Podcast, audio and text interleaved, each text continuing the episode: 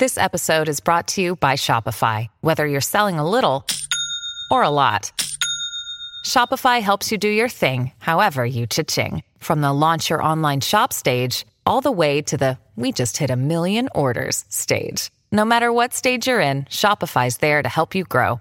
Sign up for a $1 per month trial period at shopify.com slash special offer, all lowercase.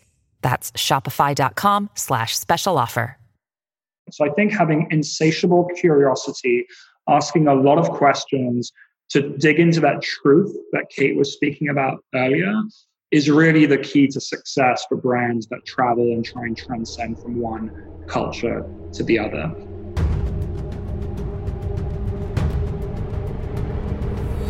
You gotta pick yourself up, go backwards, and slam yourself at the wall like 500 more times until the wall crumbles. 25% of middle school girls already believe they'll never achieve their dream career. career, career. Hi, I'm Kara Goldin, founder and CEO of Hint. Hint. And you're Hint. listening to Unstoppable, a podcast spotlighting the journeys of inspiring entrepreneurs. I believe that at its core, leadership is about constantly learning from the people around you, and I'm so inspired by the conversations we're having in our upcoming episodes and can't wait to share them with you.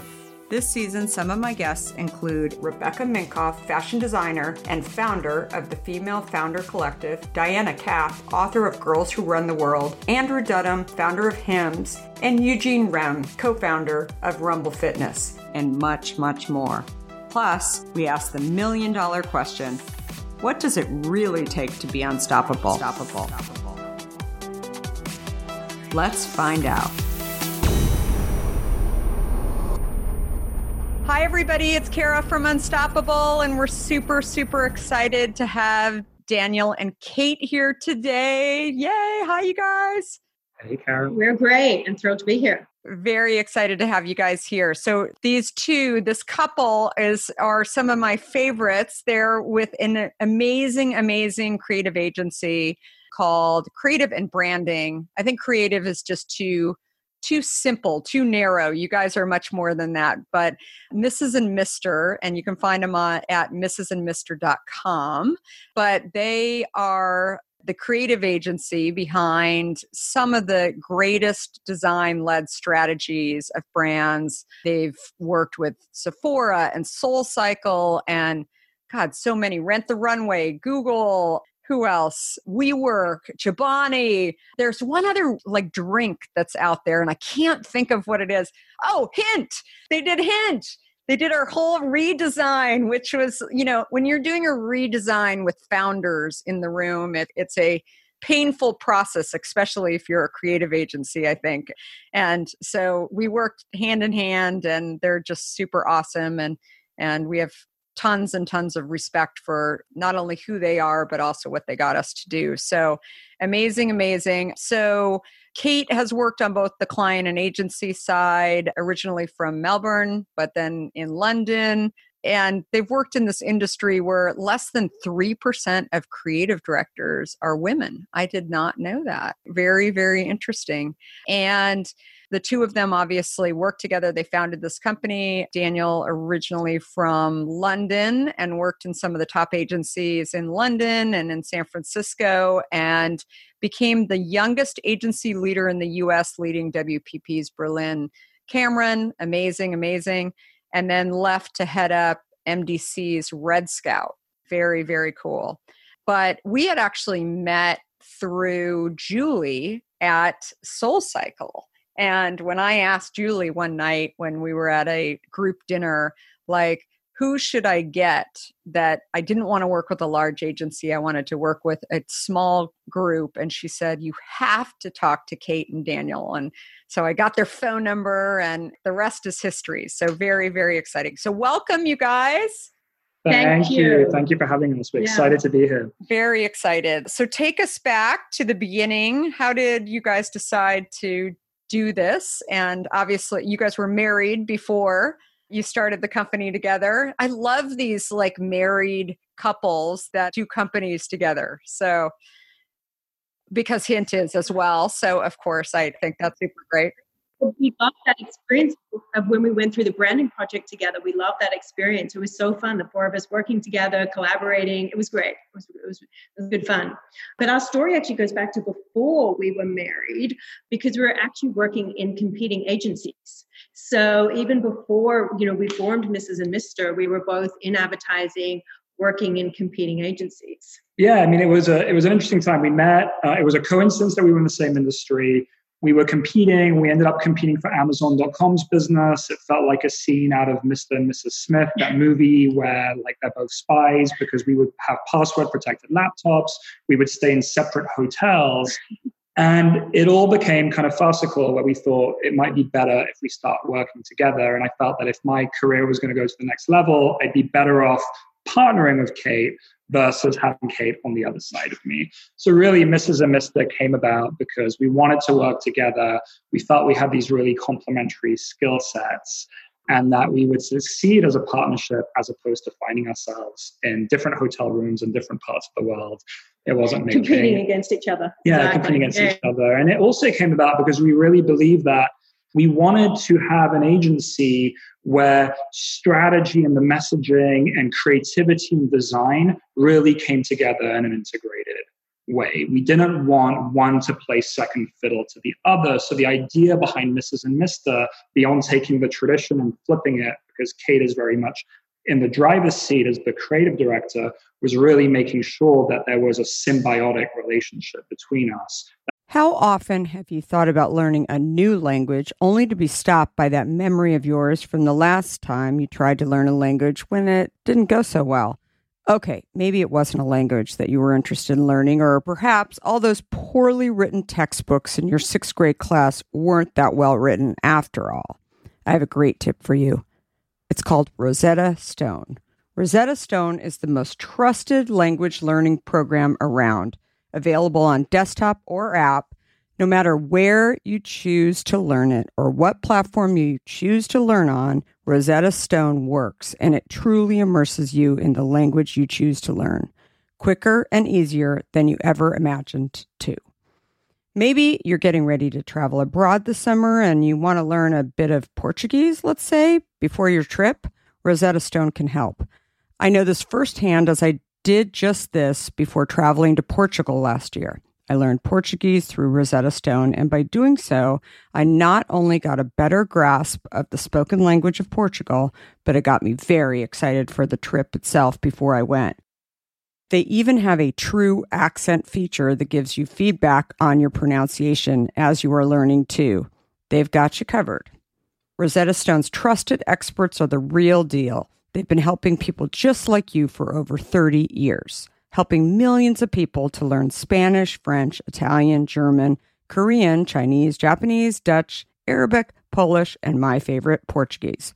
The lessons are five to 10 minutes long and include practical exercises so that you can pick up the language naturally, first with words, then phrases, then sentences no English translations either. So you really learn to speak, listen, and think in the language you are focused on, helping you get the long term retention you are looking for. And who wouldn't want that? Don't put off learning that language. There's no better time than right now to get started. For a very limited time, the Kara Goldin Show listeners can get Rosetta Stone's lifetime membership for 50% off. Visit rosettastone.com slash today. That's 50% off, unlimited access to 25 language courses for the rest of your life. Redeem your 50% off at rosettastone.com slash today today. Thinking about what's for dinner, but you haven't had a minute to even think about it before now? Well, let's not make that mistake again. I have a tip for you. Factor stress free, delicious, ready to eat meals, just perfect for spring and summer yumminess. Every fresh, never frozen meal is chef crafted, dietitian approved, and ready to eat in just two minutes or less. Choose from a weekly menu of 35 options keto, vegan, veggie, or calorie smart. Factor has you covered. Discover more than 60 add ons every week, too like breakfast and on the go lunch choices, snacks and beverages now too. Stay fueled and feel good all day long with whatever they are creating over at Factor for you. And the best part, each meal is ready to eat in just two minutes or less. And who wouldn't want that? Factor is your solution for fast premium meals without the need for cooking. Get started today and fuel up for your spring and summer goals. What are you waiting for?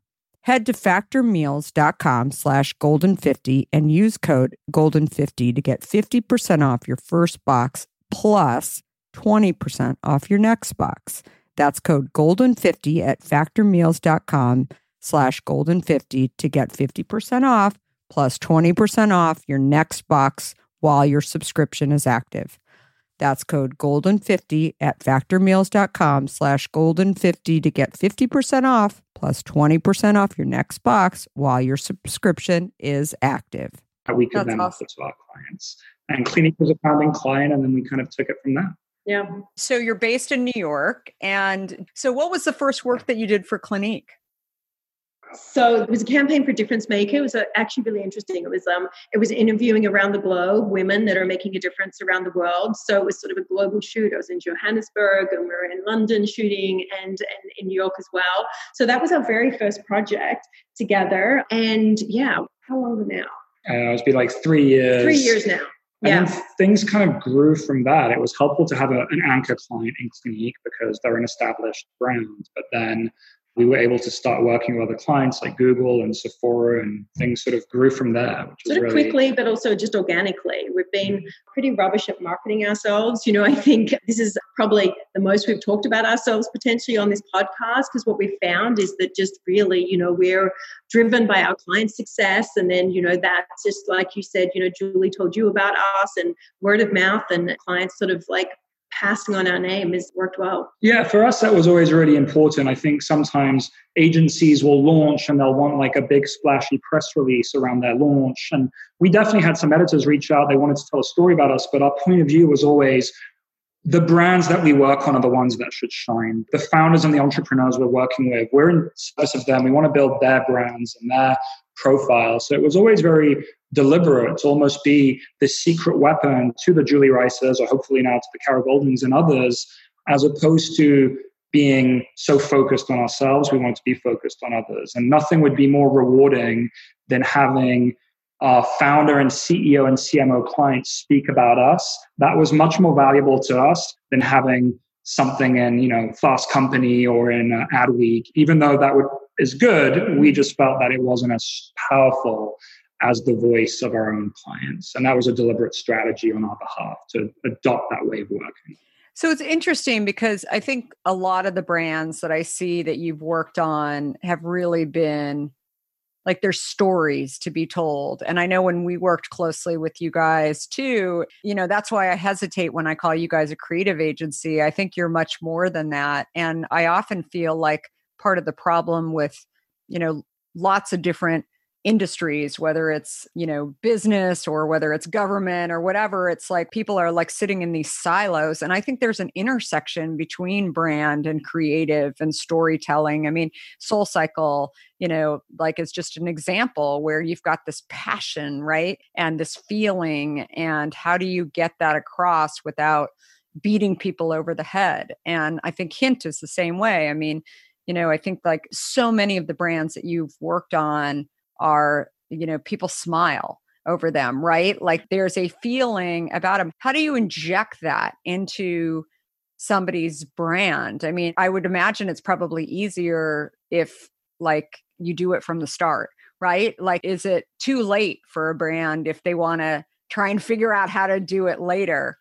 Yeah, I don't think it's too, I don't think it's ever too late, but we are deliberate about working with brands and with products and services that we really do believe in, and that without the branding, without the creative idea that surrounds it, where the product or the service in itself has a huge amount of integrity mm-hmm. and as value and is useful in people's lives. So we'll, you know, frankly, we will turn down opportunities. We just think we're putting a lipstick on a pig. We're not interested in doing that. So the greatest gift to us, frankly, is our clients' brands and their products and their services in themselves are so powerful that we get to build around that and we get to sort of do what we call product led branding, yeah. where it does start with the product. And not to make this about Hint, but Hint is a great example of that. The greatest gift about working with you and Theo and the whole team was you had a great product off of which we could build. Mm. You had something that we had nothing to do with, that we should and take no credit for. And that was for all our clients, that's very important that that baseline is there to build from. And so, really, you're just digging in and finding the truth, mm-hmm. you know, and then it's our job to express that truth. And I think it's interesting you're saying at the start, and and you know, are we a branding agency? Are we a communications agency? It's funny. I think it's been it is hard to pinpoint. We even sometimes struggle with that because I think it is my training in Australia. Um, they never siloed. It wasn't siloed at all. It was sort of very much like that Aussie kind of give it a go attitude at how I was trained. And you know, the philosophy was if you could you know come up with the idea and design it you could then apply that to a logo a film a chair it didn't matter whatever the experience was so and it's funny when i came to new york sort of hustled my way into new york about 20 years ago sometimes they'd look at my portfolio and they'd be like oh, where do we fit you? We're not quite sure. Are you a packaging designer? Are you this? Are you what are you? And it's funny all these years later now i think that really is a strength that especially when we're communicating in such a holistic way with consumers. So to be able to sort of create these sorts of like very sort of like tight ecosystems around brands is something that I'm really sort of passionate about. You know, the consistency of voice and creating that story and world, complete world around a brand is something that I'm definitely we're very passionate about. You know, both of you are not from the US and but you've spent a lot of time in the US. Like if a brand is looking to go outside of the US, what things do you think that they should really be thinking about? I mean, obviously, you worked with Soul Cycle and WeWork and others that started here and then they went and did that. What are kind of the things that you think are really important?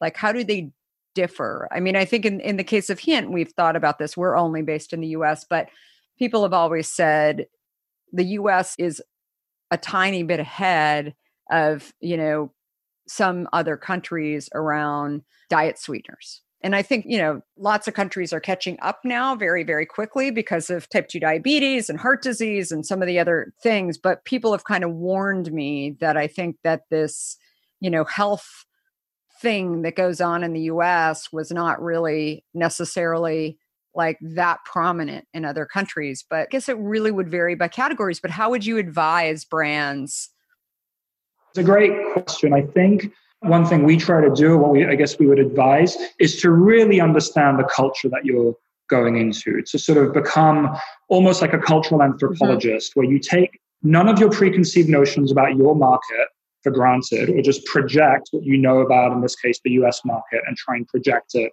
to a different market. So I think having insatiable curiosity, asking a lot of questions, to dig into that truth that Kate was speaking about earlier is really the key to success for brands that travel and try and transcend from one culture to the other. And the best way to summarize how you do that is is really listening attentively. And I think because we're not America, in a way benefited from is because we came here without knowing mm-hmm. the culture all we had was this insatiable desire to understand the market we were in because we didn't take anything for granted. I didn't even understand the difference between a college and a university because I went to university. So I'm in these meetings where it's like, we got to speak to the college audience. I'm like, well, what's the college audience? So even naive things like that, where sometimes you could almost feel a little bit vulnerable because you didn't understand certain things about a culture, I think that's a real positive. What you don't know, you can turn into a strength if you decide to really go and learn and understand that culture. And once you do, you can connect to that culture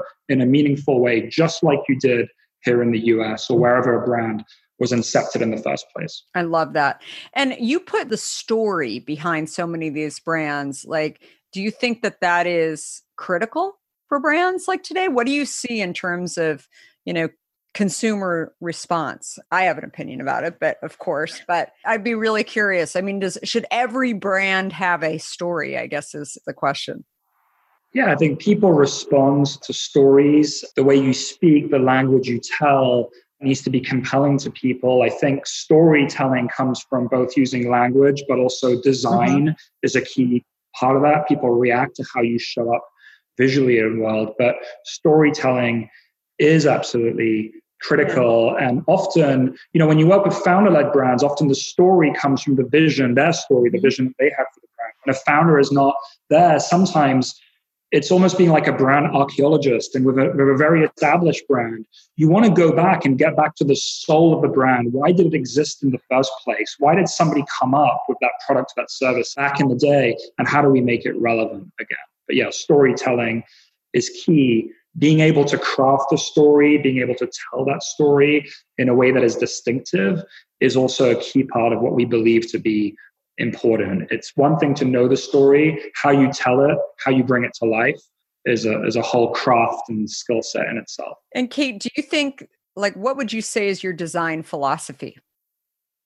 I think for me, the craft is super important. And it might sound simple, but like really digging in and, and going back to the roots of the craft. There's a great David Ogilvy quote that I love Any idea can turn to dust or magic, depending on the talent that rubs up against it. So, you know, ideas, you know, are great, but how they're executed, they can live or die on the execution.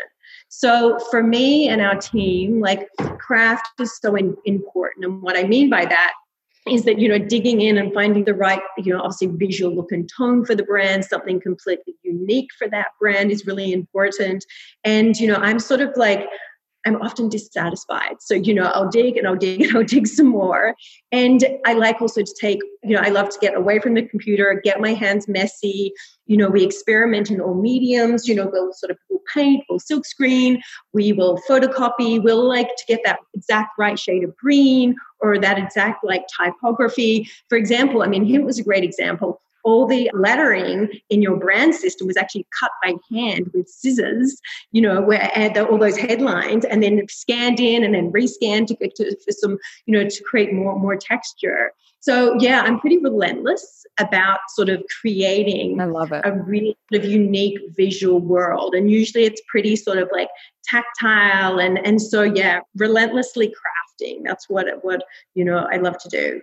So we're recording this in hopefully the end of COVID, but maybe I'm too optimistic. But what do you see is like the key thing from a creative aspect that people are are thinking about? And you know, what do you think is is kind of the vision for going forward? I mean, do you see people dramatically changing their brand in any way or their story? Or I'm constantly like thinking about this. I mean, I know just really quickly when we launched our direct to consumer i should say threw the gas on the direct to consumer business in march when we really saw you know frankly that we needed to figure out a way to kind of hedge against what we thought was happening with offices closing where we had a lot of distribution.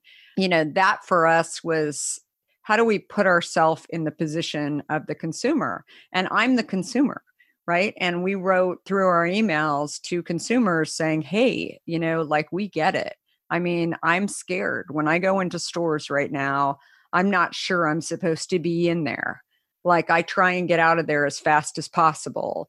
And so i think actually for us like that's not necessarily a long message but i think it's not tone deaf to sort of what people are dealing with and what they're grappling with. And I think it's an important aspect. And I saw some of your brands that you guys have worked with do that as well, which I thought was good because I don't think you need to be gloom and doom, but I think telling people like we're all kind of challenged, you know, is okay, right? Like what would you say to that? Yeah, what you're speaking to is is insightful, which is one being honest and truthful, empathizing with people, understanding you know what they're going through i think at the moment is critical. And you know almost most importantly is is taking meaningful action. I think brands that are doing things to be useful to be helpful as opposed to just talking about themselves being useful right now is valuable. So when i see this isn't our client but when i see hilton hotels that is they're going through a hard time. What are they doing? They made a lot of their hotels available to people on the front lines, you know, doctors and nurses, that's a very meaningful thing. They're doing that because it's the right thing to do.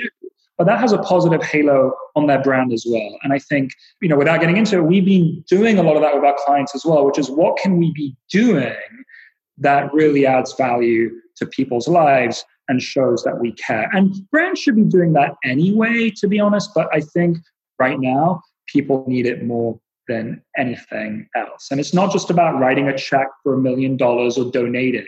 It's what about your brand? What could you do You know, when New Balance started making face masks before anybody else did, it became very popular and everybody piggybacked off of that. But they were among the first to do it. So yes, that to me is is key. At the same time, just to answer your question directly, at the same time, it's important for brands not to try and be something they're not. Consistency is still key. So there is a central story and a central message that I think can continue.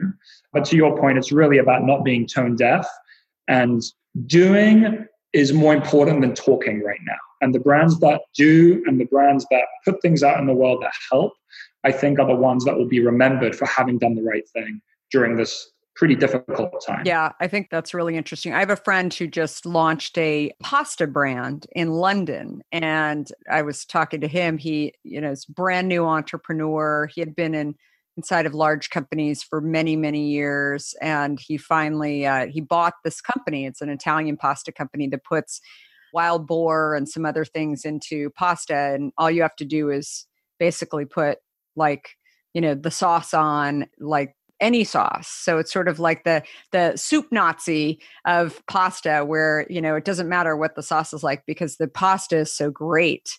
And so anyway, great idea. COVID hit. And so I was talking to him. I was like, How is, you know, his name's Nicholas. I said, Nicholas, how's it going? And he said, Well, I started thinking like the consumer and really started thinking, What are they missing? They're missing going out to restaurants. And so he said, I started talking about like all these restaurants around the area and how it was really difficult to do what he's doing during this time, you know, in restaurants. And so he literally like put this company together. He got his own trucks and started doing delivery before they were even kind of doing it in London. And I was just like, that's so awesome that you did it. And I mean, he really, and he said it was sending out emails to customers saying, like, you know, that it's a scary time, very similar situation. But I think that consumers really respond to that. And I think it's such a critical thing to do. So I have this question that I always ask people, but what advice would you give your 20 year old self? Both of you guys, what would you say? You didn't know each other back then. Well, marry well would be one of them Yeah. for me, for sure. I feel like I achieved that one, so that's that's good. That's given me an an advantage. And what else? The advice I would give myself when I was 20 is definitely never let anyone undermine you or put you down. Like, you know, I think self confidence and belief is absolutely critical. And if you can combine that with some semblance of talent and perseverance, you're going to do well, whatever field you're in, whatever you're interested in. So that to me is is what I would tell myself. It probably is what I was telling myself at the time, but I just didn't know I was telling Mhm. myself that. Whereas now I can look back and say, yes, self confidence, belief, talent, and surround yourself with amazing people, and you will have a good a good life as a result of it, both in your personal life and also in your in your professional life as well. I think that's true. a similar sort of vein i think for me it would have been trust my instinct i think it's taken me years to probably like come into that you know i maybe second guess myself in my 20s in fact i know i second guess myself in my 20s and just trust my instinct a little more especially when it comes to work and the creativity that i'm doing you know. So definitely that. Something else that i will never run out of ideas. I remember my mother saying to me once, Are you ever worried you're going to run out of ideas? And It's was like, so funny. I you said that, mom. Um, but no, you will not run out of ideas and just keep yourself inspired. You know, I've, I've sort of traveled a lot. I just sort of, I, I try and keep my eyes open. You know, I like, I think I was like that. I think I was like that then and I still am now. And I think always be useful like always just try and be useful in whatever capacity whether that's professionally to a friend to your family yeah find use find use yeah I love that. Would you advise people that want to get into your line of work to go and work for an agency, like a bigger agency, or what's your sort of your thinking? Like I, I people always ask me this because I, you know, my first job actually was at Time Magazine, and my dad had always. There's a crazy story in my book where I talk during a time when no one could get a job. I didn't get that memo. I was graduating from college and I was like, I just need to go get a job. You guys probably haven't even heard the story, but I ended up it's a crazy pre story that I won't bore you guys with, but I decided I wanted to leave Arizona and I wanted to go figure out where I was going to go. And I wasn't dead set other than it was going to be a big city. So I decided to buy a plane ticket one way to go from Phoenix to Los Angeles to San Francisco to Chicago to Boston and New York. And along the way, I would tell people the story that I was interviewing and I was figuring out what I wanted to do with my life. And they were like, Well, what do you think you want to do? And I said, I don't know.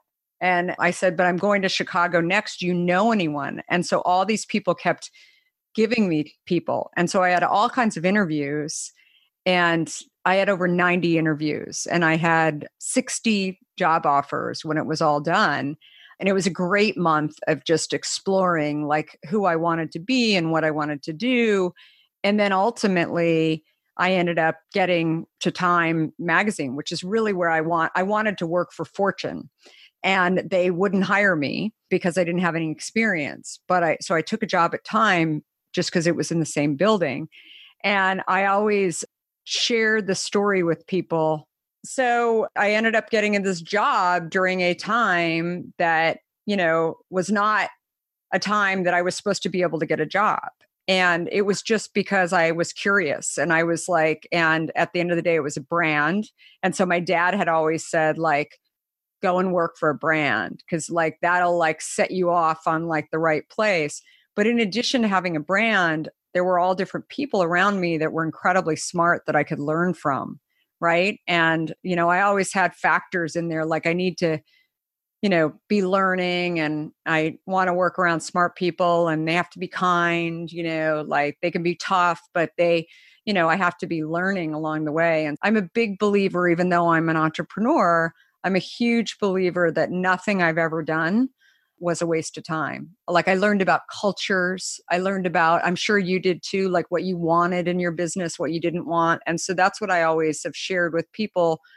You know, even when they came to Hint early on, I'm like, it's not a bad move to go work for a very large company for a while because you're going to learn what you do and don't want and you're going to cherry pick out of those things and i bet you guys feel the same way like it I couldn't agree more with everything that you just said. I mean, I know personally I benefited a lot from having amazing mentors in Andy Berlin from Berlin Cameron, Jonah Disend from Red Scout. And as you say, you're learning about yourself when you're in your 20s and you're figuring out what works for you and what doesn't. And you're learning through osmosis. You know, I learned from amazing entrepreneurs probably before I had the confidence mm-hmm. to go out on my own. And if it wasn't sort of paving the way a little bit, it might have been hard for me to take that plunge with Kate. So I, I do agree. I benefited hugely from being in larger agencies and larger, larger organizations. And I also learned what I didn't want to bring in entrepreneurial ventures. So there's the pros, but there's also you know, I believe in our case, like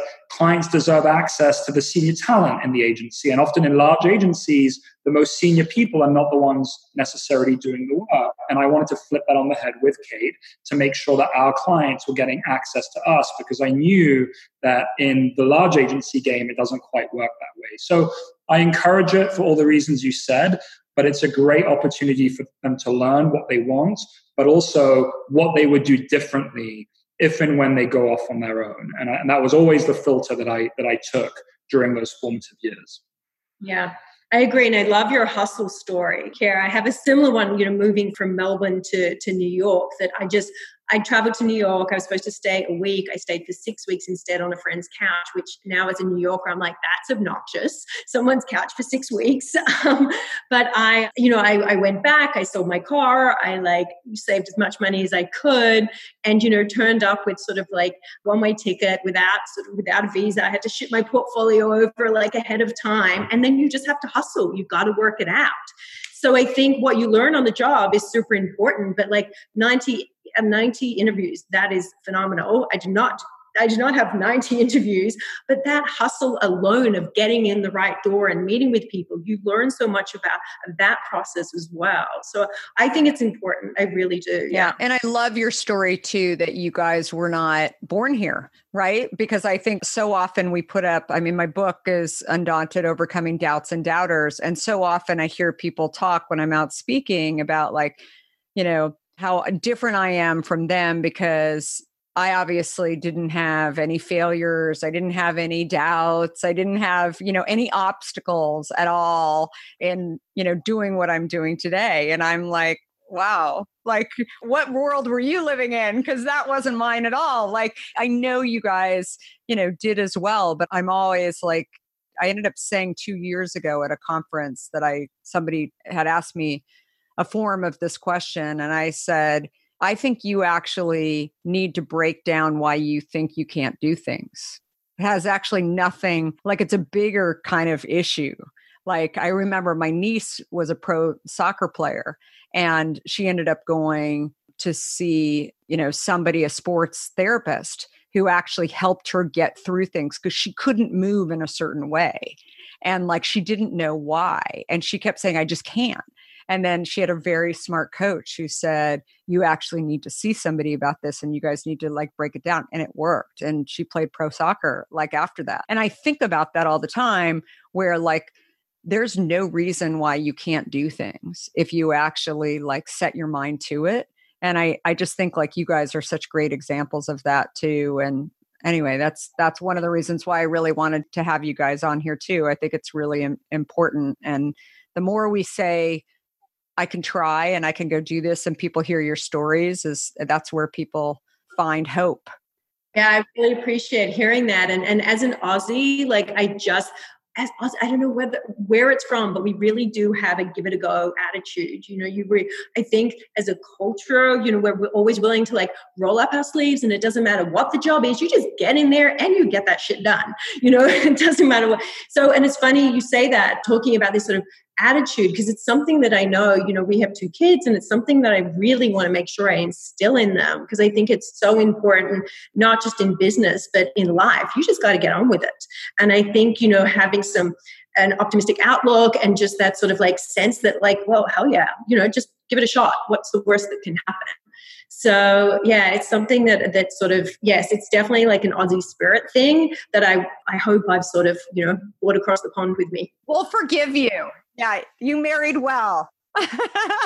on me because I'm, you know, I'm actually half English, half French. So I've always been a little bit at war with myself, and uh, having kind of this can-do spirit from Kate, where literally she will let will let nothing get in her way of achieving what she wants to achieve, is, and I mean this honestly, it's incredibly inspiring. And as she says, it is something that we do try to model for our children as well. We have a boy and a girl and you know equally we want them to have that belief that you know you can achieve what you want to achieve but also it's just put one foot in front of the other you know just put one foot in front of the other. If you make it feel daunting then it will feel daunting but if you just break you it down you haven't even read my book yet. This is exactly what we're talking about. So called undaunted but this is exactly it. So that's awesome I'm going to quote my mother again. How do you eat an elephant? One mouthful at a time. I mean, it feels big and just one mouthful at a time, and you get through it. And she's actually given me an elephant that I have sitting in I my dressing room that I love. I love that. Yeah. That's so great. So I think you guys answered our question what makes you unstoppable? And I love, love, love like everything about this interview. So thank you guys so much. And people can find you're both individuals on social, like you guys, in addition to Mrs. and Mr. Where else can people find you? The main thing is our website. As I said, even on social, we've been so focused on building, you know, kind of our clients' brands that again, it's been a deliberate thing, which is like make it about our clients and not about us. But we do have, yes, our website with all of our information there. And we are just thrilled to be invited and to see you and to speak with you. Good to see you yeah. again. I hope it can be in the flesh. Super, room. super great to see you. So, you guys, uh, when you're listening to this, definitely, if you like what you hear, definitely like the podcast and also subscribe. And we'll see you next time. Okay, bye bye.